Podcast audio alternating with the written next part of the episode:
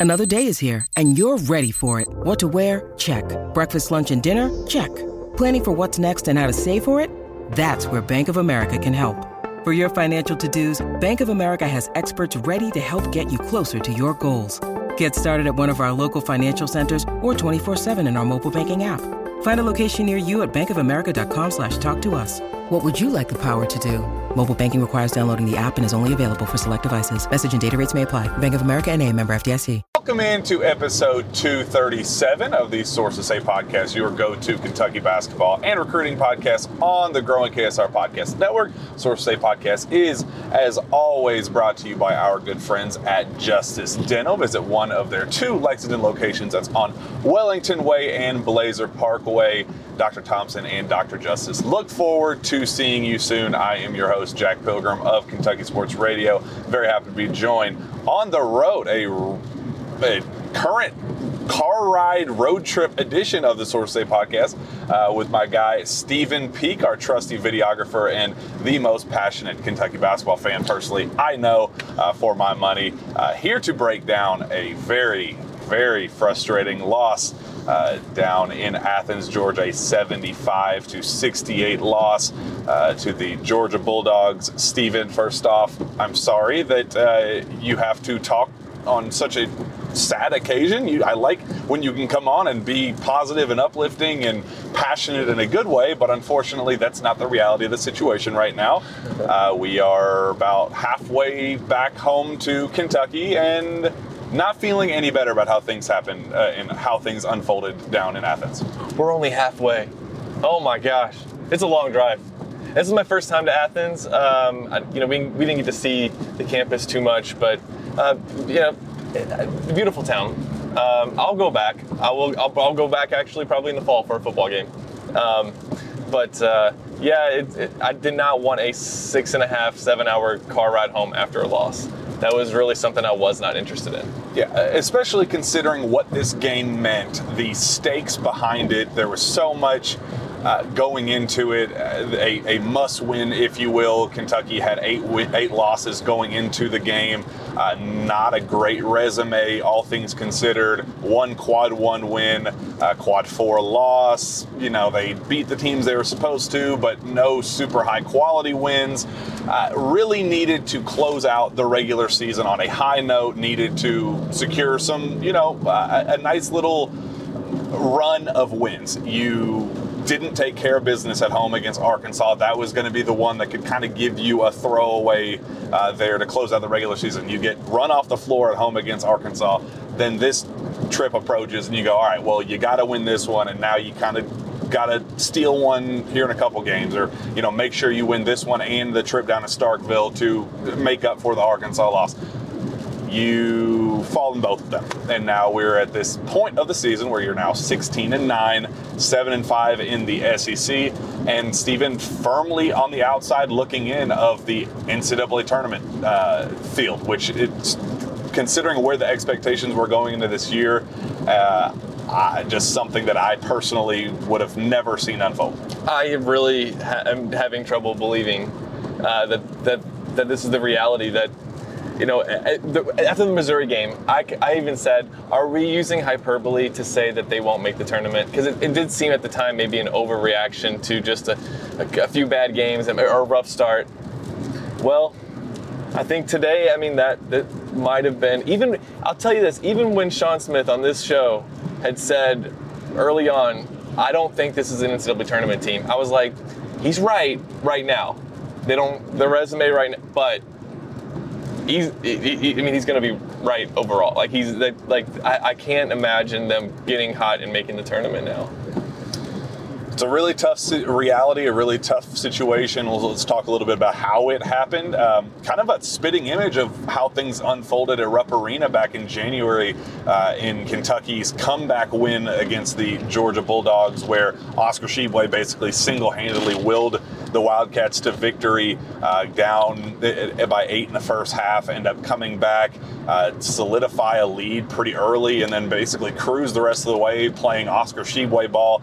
Uh, he goes for a career high 37 points and 24 rebounds. Looks like prime Shaq uh, in, in that one, just an unstoppable presence down low, something that Georgia just simply couldn't couldn't stop. You get a very similar situation. Kentucky starts out sluggish down in Athens, uh, jump out to a, a pretty solid uh, deficit, uh, go into the half down 10, allow 42 points to a team that averaged 69.9 going into the year. It just a very average offensive team as is. You let them score 42 in the first half. They're confident. They're you know knocking down big shots, tough shots. They're driving at will, kind of beating Kentucky off the dribble and, and, and hurting them defensively the way we've seen Kentucky struggle quite a bit def- defensively as of late. The second half begins and Kentucky kind of slowly starts chipping away at that lead. Oscar Tshiebwe kind of starts ramping things up, and you go, all right, we can work with this. We can we're, we're, we, we've seen this story unfold before. It's happening in the exact same way. They tie it and then take a four point lead with 12 minutes to go, Stephen. And then from that 12 minute mark down to the one minute and 21 second mark to close out the game, Kentucky scores six whole points. That's six, six, six, six points in, in that stretch, leading uh, Georgia to, to pull off the next comeback kind of ramp things up, build their own momentum, and then close out the game, uh, winning 75-68. So uh, they they pulled off the the brief comeback and then let the wheels fall off there in the second half. Just wasn't able to make a shot. Antonio Reeves got cold. Cason Wallace didn't step up shooting the ball, and Oscar Tshiebwe tried his best to be Superman, but uh, unfortunately the Georgia Bulldogs were his kryptonite there in the second half. Man, you know, just like just kind of going through the uh, the play by play here. Uh, like you said, they had that four point lead, 52 to 48. Um, and then Jacob Toppin missed a jumper that, that kind of rolled off the rim. He missed two that I, that could have pushed that lead to six. Um, and you know he had just hit a couple big shots right before that. He hit the three, I think that, that did he hit the three that put him up by four? Um, yes. Okay. So uh, uh, yeah, with, with, with 11:54 to go, and man, I really thought there that was like, okay, you just needed to get out of there with the win. It didn't need to look pretty. You just needed to win. And I would have been comfortable with that going into the game too. Like I, yeah. I, I, I, knew two guys they out. weren't they weren't going to yeah. roll over. Like they weren't going to roll over and die the way they did at, at Rupp Arena. So I was kind of expecting a rock fight like that, but yeah, not not in that sense. Uh, you know, uh, like you, the offensive problems are the, are still there. The, now the defensive problems are are have been an issue all year, and you wonder like how can teams ease, so easily scout against Kentucky? It seems like every time we you know we hear from a post game uh, from the, the, other coach. He's talking about how easy Kentucky was to scout for. I don't know. Have you heard Calipari or an assistant talk about how, how easy a team is to scout for this year or, or ever since you've been covering the team? No, it's always we're focused on us. Yeah. We're uh, we're we're going to deal with our own issues and let everybody else attack us. You know, we're we're we're, we're going to handle our own business, and everybody else is going to adjust to us. That's that's been the Cal mo over the years, but mm, hasn't been the case this year.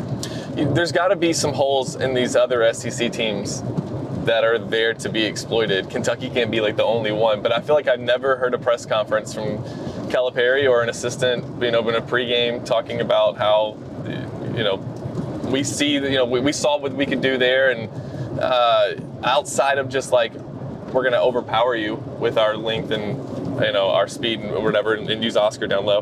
Um, really disappointing uh, performance. I, I, know we Calipari said in the post game, no one's going to talk about uh, how um, we were missing two players. It's that was a big. How, how much do you think not having them. It, did. It, it hurt when you have Sahvir Wheeler. So he goes down with uh, an ankle injury. He rolls his ankle in practice on Monday, uh, and then C.J. Frederick, the, the, just a couple days before that, he goes down with a freak incident. He uh, goes coast to coast for an and one against Florida. Uh, he kind of crashes to the ground. There's a cameraman there. He hits directly on the cameraman's knee, cracks a rib. He fights through it. He plays against Arkansas, admittedly, does not look very good. As you would expect somebody playing you with, with, a cracked rib. You're not supposed to look good with that. Uh, he tried toughening it out, just what did not work out in his favor. Um, he was later declared out. He's to, you know, uh, to be held out with, with pain tolerance, and, and uh, he's to try to fight back before the, the season ends.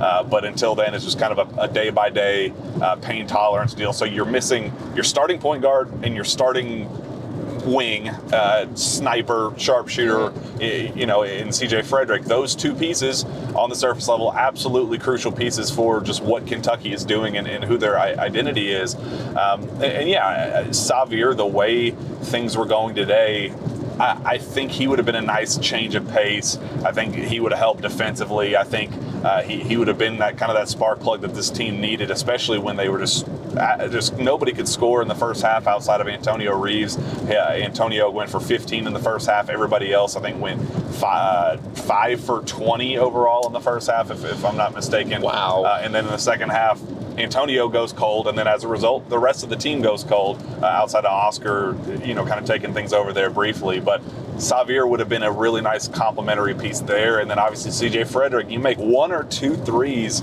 in that stretch, especially, you know, when, when Jacob puts a team up four. If CJ comes down the floor and hits down, you know, hits another three, yeah. then you know that's game over. The momentum's flipped. The, you know, the, your Stegeman Arena, where Coliseum was waiting for that explosion and waiting for that moment to, you know, flip the momentum back in their favor, and then just keep it that way.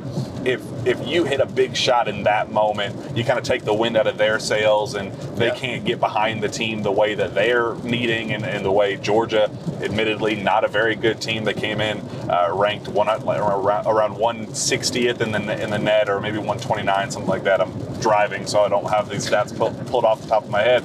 Uh, but they're just not a good team. They're coming in. Uh, they lost six out of their last seven.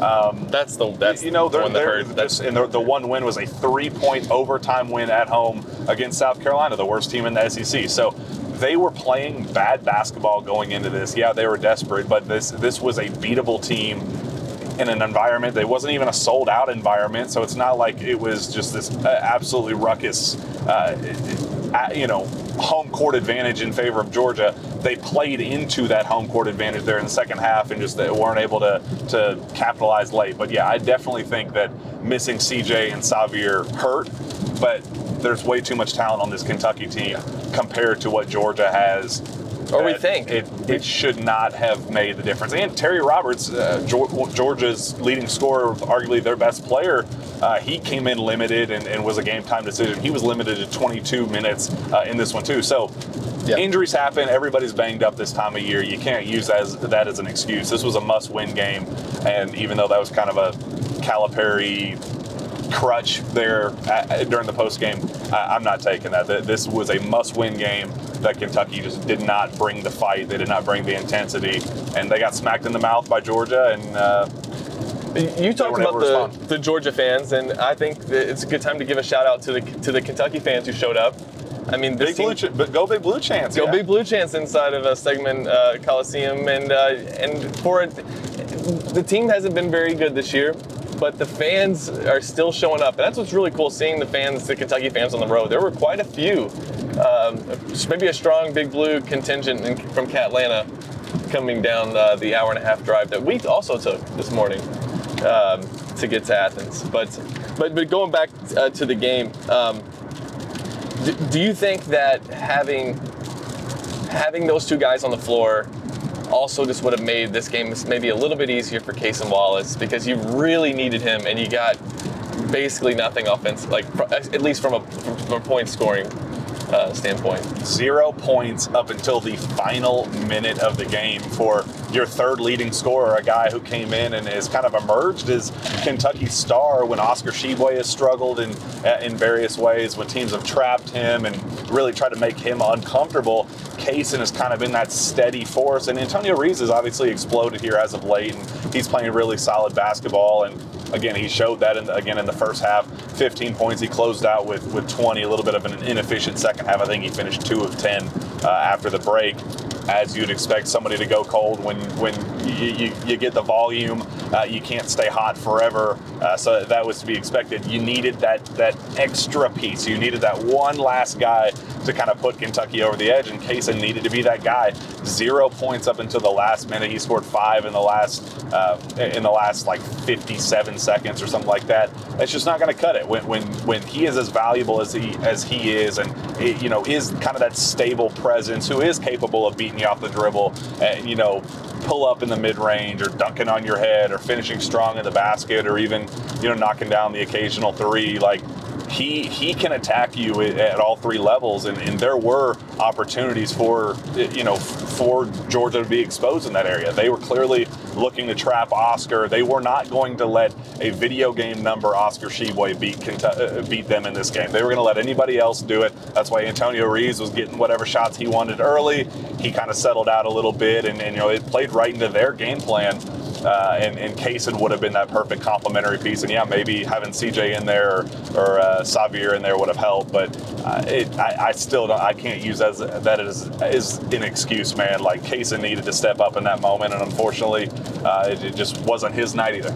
Yeah, and 0 for 4 from three. Also, he battled foul trouble, and that that also kept his everybody battled, battled foul trouble. Yeah, it looks like said. look at the starters. I mean, three guys with four fouls. Um, and then Daimion Collins coming off the bench also had four fouls. Um, and that led to the biggest kind of storyline of, of how Georgia was able to put points on the board. And that was at the free throw line. I think they finished 23 of 27. Uh, if I if yeah, I they got 25 of 29 right 25 of 29. So uh, almost 30 attempts at the free throw line. I think Kentucky uh, get, gets 13 gets 13 attempts. Yeah. I mean that's the difference. Uh, this was a, a, team that had knocked down free throws at a, at a very high rate throughout the season and that was one way that they were going to look to attack it and beat you. Uh, Kario Oquendo, uh, that's kind of what he's known for driving, attacking, a physical, big, beefy guard. Uh, that's how he's going to score. He's going to drive on you. He's going to look to finish at the rim, draw, you know, draw, draw contact, draw fouls, and get to the line. That's exactly what he did, and uh, really kind of set the tone for that game.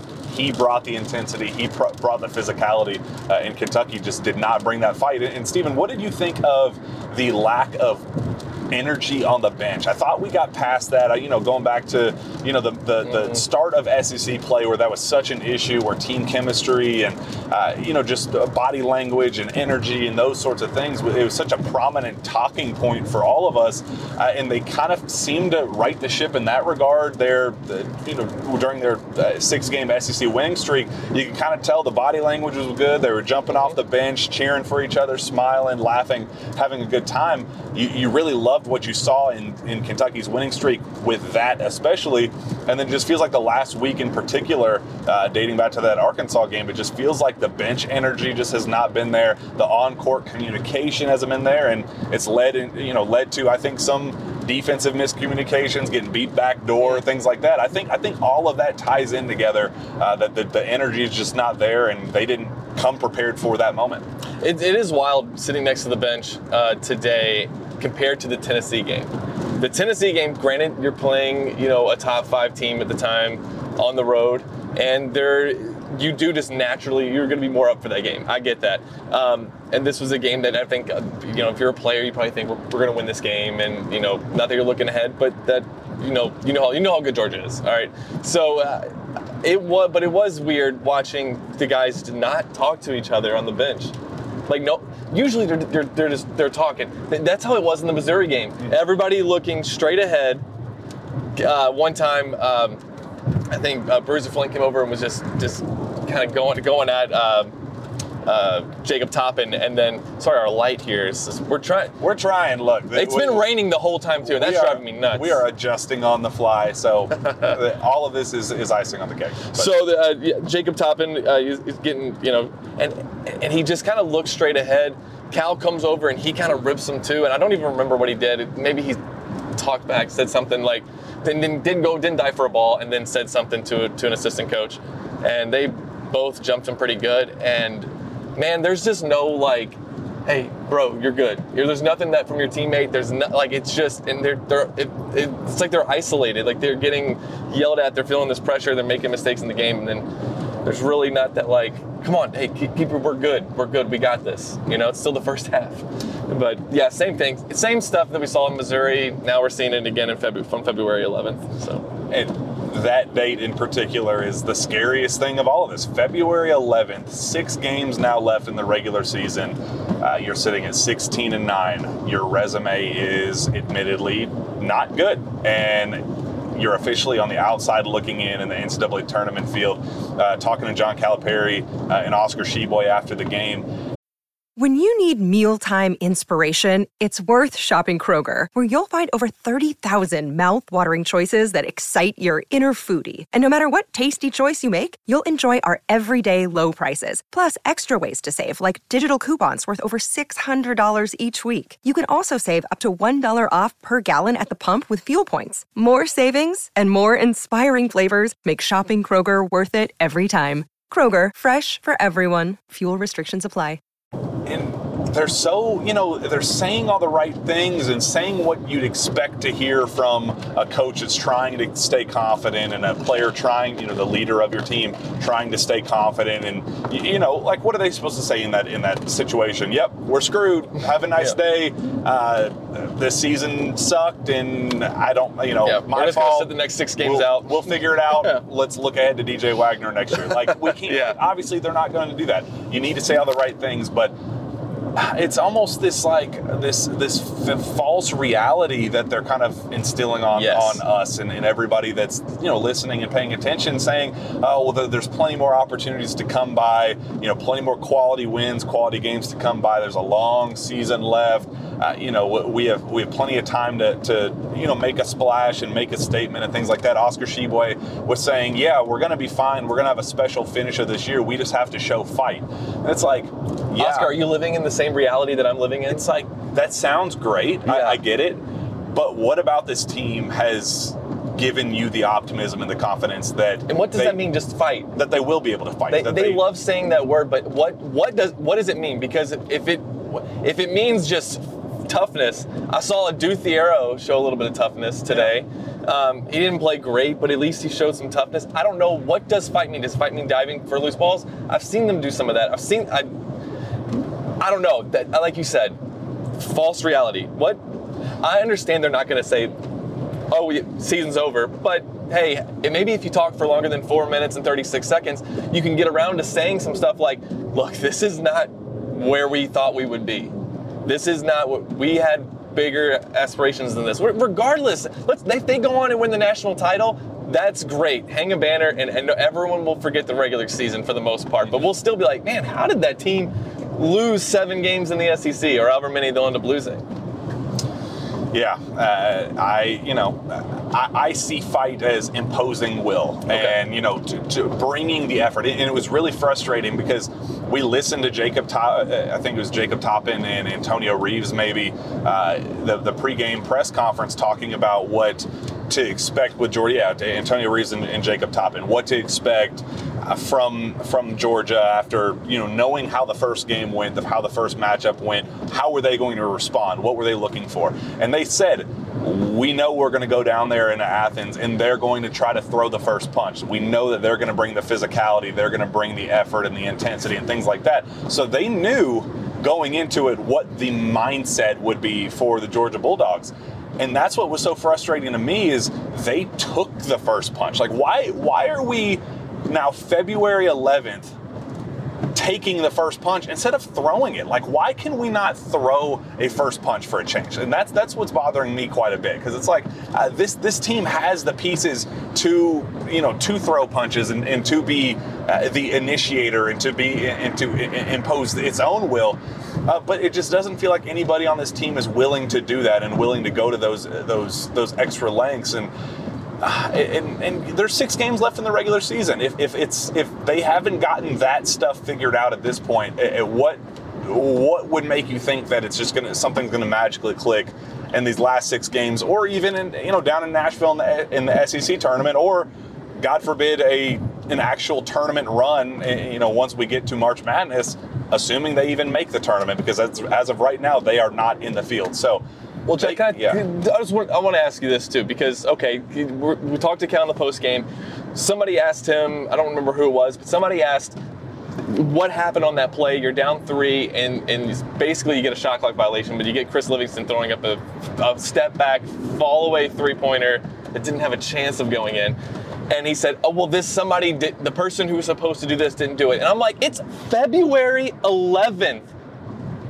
At what point do we take responsibility for our players not knowing where to go and stop saying these players are these players are stupid. They don't know what they're doing.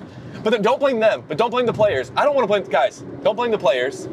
But they don't know what they're doing. Don't blame them. But they don't know. You see what I'm saying? That stuff is like, dude, it is February 11th. If you're still screaming at your players because they don't know where to go, that's on you. Is it not? Am I wrong? I mean, at what point do we just continue to go, oh, well, oh, he didn't know where to go? Well, that's a good enough excuse. How about recruit guys who can learn stuff or teach these guys better? How are you failing at this? You've done that. Calipari and this staff have been around college basketball or just basketball in general for how long? How can you fail these 40 kids? years. How can you're failing them if they don't know where to go on February 11th? How complicated is I mean, uh, how complicated are these plays? How complicated is is the whole system? So I mean, like, and I don't think it is. I, I, but I, but I don't know. I don't know because we get four minutes and 36 seconds. That sequence, I think, was the story of this team's season. I think when you are coming out of a timeout, you get a second chance. It's an offensive rebound opportunity, goes out of bounds. It's a TV timeout. You get the chance to hit reset and say, all right, you're down by three points against a team that you should be beating. Let's let's put together a play. Let's let's execute the way we need to execute, and let's get the hell out of here with a win. Just let's just do what we got to do. And they run the shot clock down, take get a step back three from the top of the key from Chris Livingston, who has been shooting well as of late. But Yeah. is that the guy that you want to tie the game with three minutes left? And I'm sure And- even if they did, they didn't want that kind in of shot. end of shot clock situation, fadeaway air ball from the top of the key? Of course not. No. It's a miscommunication. It's it, the- the play wasn't executed the way it was needed to be executed, and then Georgia goes down. It ends up being a shot clock violation.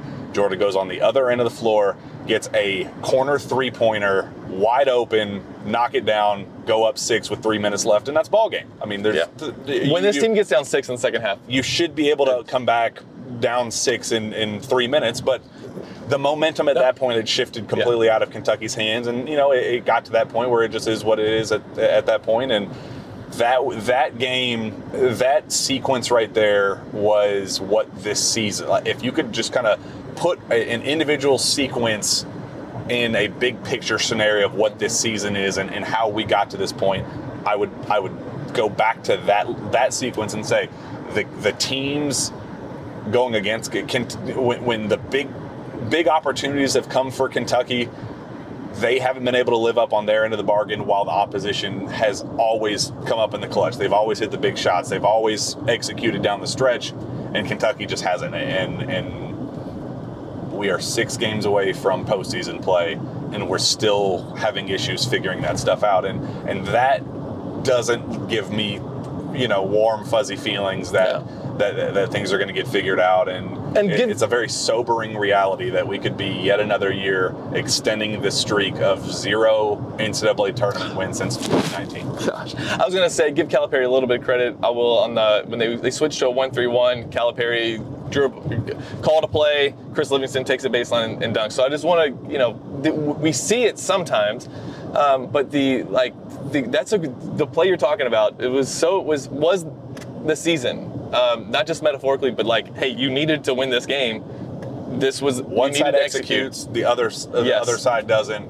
That's how you get to nine losses with six to go. So for the last um, eight minutes or so that we have left of this uh, podcast, uh, do you want to talk about overtime elite? And I, that was my first time being there. I thought it was really cool. Absolutely. So, and I guess to tie that in, uh, real briefly, and I, I'm excited to get your thoughts on this because of what you saw, and, and uh, there's there are plenty of takeaways, I'm sure, from your thoughts on Rob Dillingham, seeing him live for the first time. But I think one of the kind of overarching themes of this fan base right now and, and kind of just the mindset of this team is, well, this season is what it is.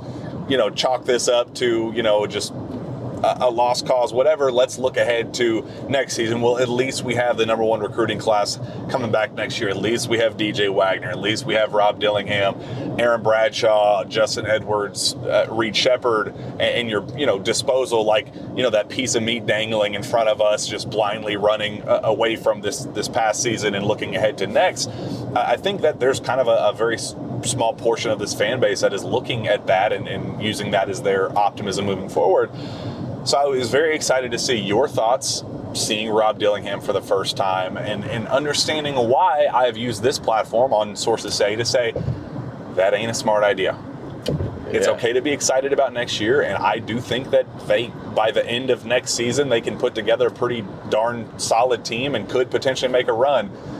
But it ain't going to be a 40 and 0, no. let's cut down the nets before the season even starts type deal because they will struggle for a myriad of reasons, and I'm excited for uh, you to dive into maybe just a little bit of them after uh, your uh, first time with the uh, Rob Dillingham experience. So now I've seen every single recruit that's coming in next year. I, there are there reason, there's a reason to be excited. Absolutely. I mean, there's so much talent that, that's coming in. It's it's it's kind of the rock star kind of group that you know at least with this class. Now you said before, just because you have the number one class doesn't mean you have you know, you have a John Wall class. Mm-hmm. This maybe 2023 class maybe isn't all that great, but uh, Dillingham, um, I, it's it's interesting because I really like his game on the ball and dishing. Um, he, I love his ball handle. I love his crossover.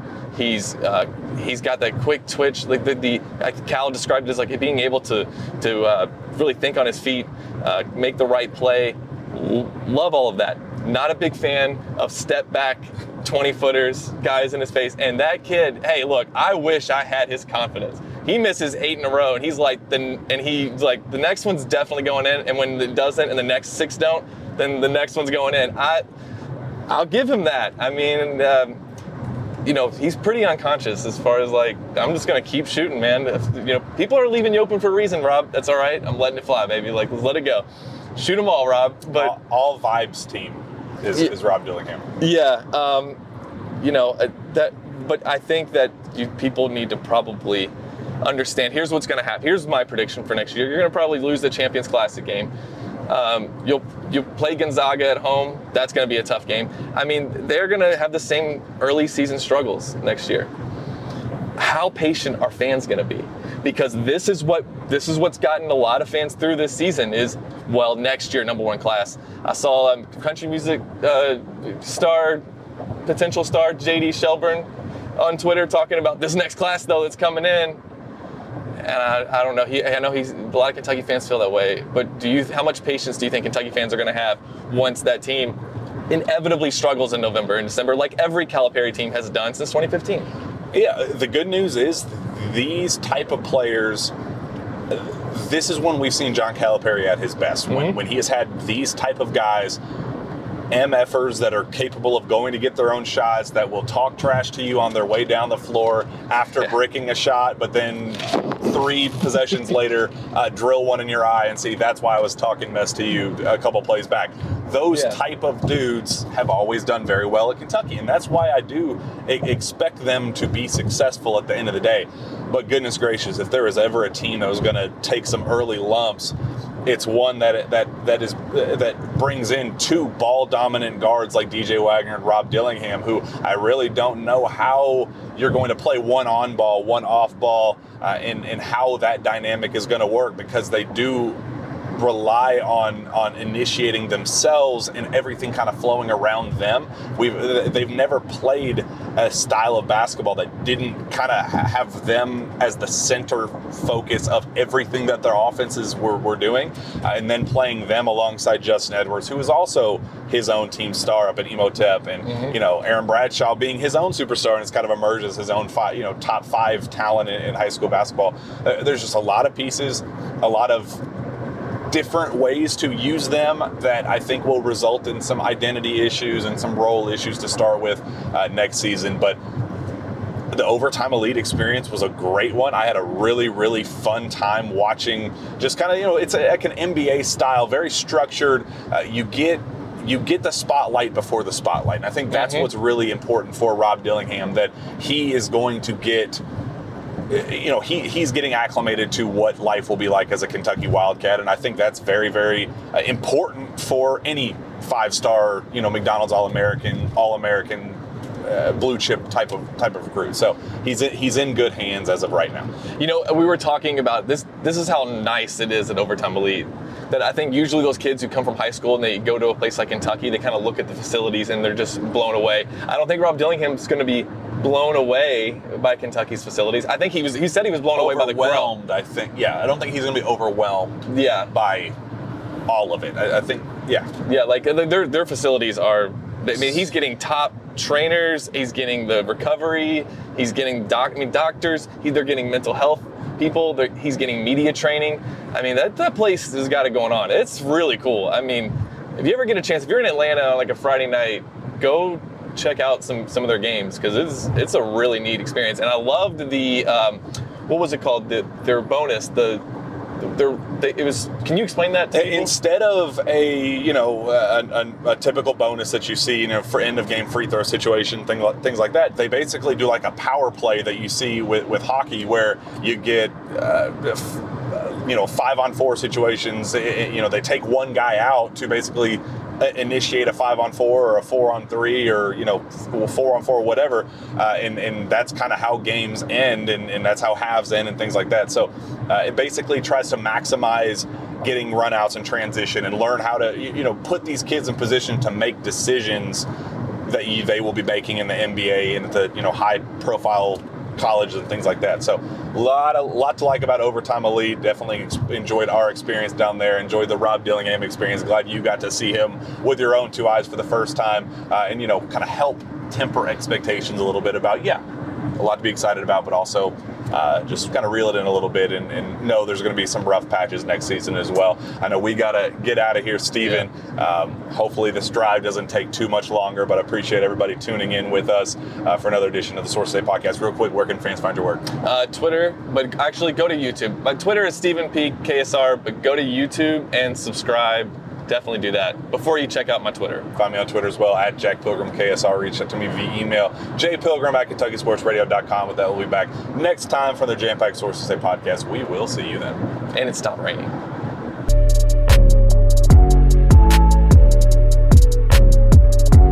Hello, it is Ryan, and we could all use an extra bright spot in our day, couldn't we? Just to make up for things like sitting in traffic, doing the dishes, counting your steps, you know, all the mundane stuff. That is why I'm such a big fan of Chumba Casino. Chumba Casino has all your favorite social casino style games that you can play for free anytime, anywhere with daily bonuses.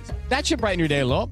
Actually, a lot. So sign up now at chumbacasino.com. That's chumbacasino.com. No purchase necessary. Group. Void were prohibited by law. See terms and conditions. 18 plus.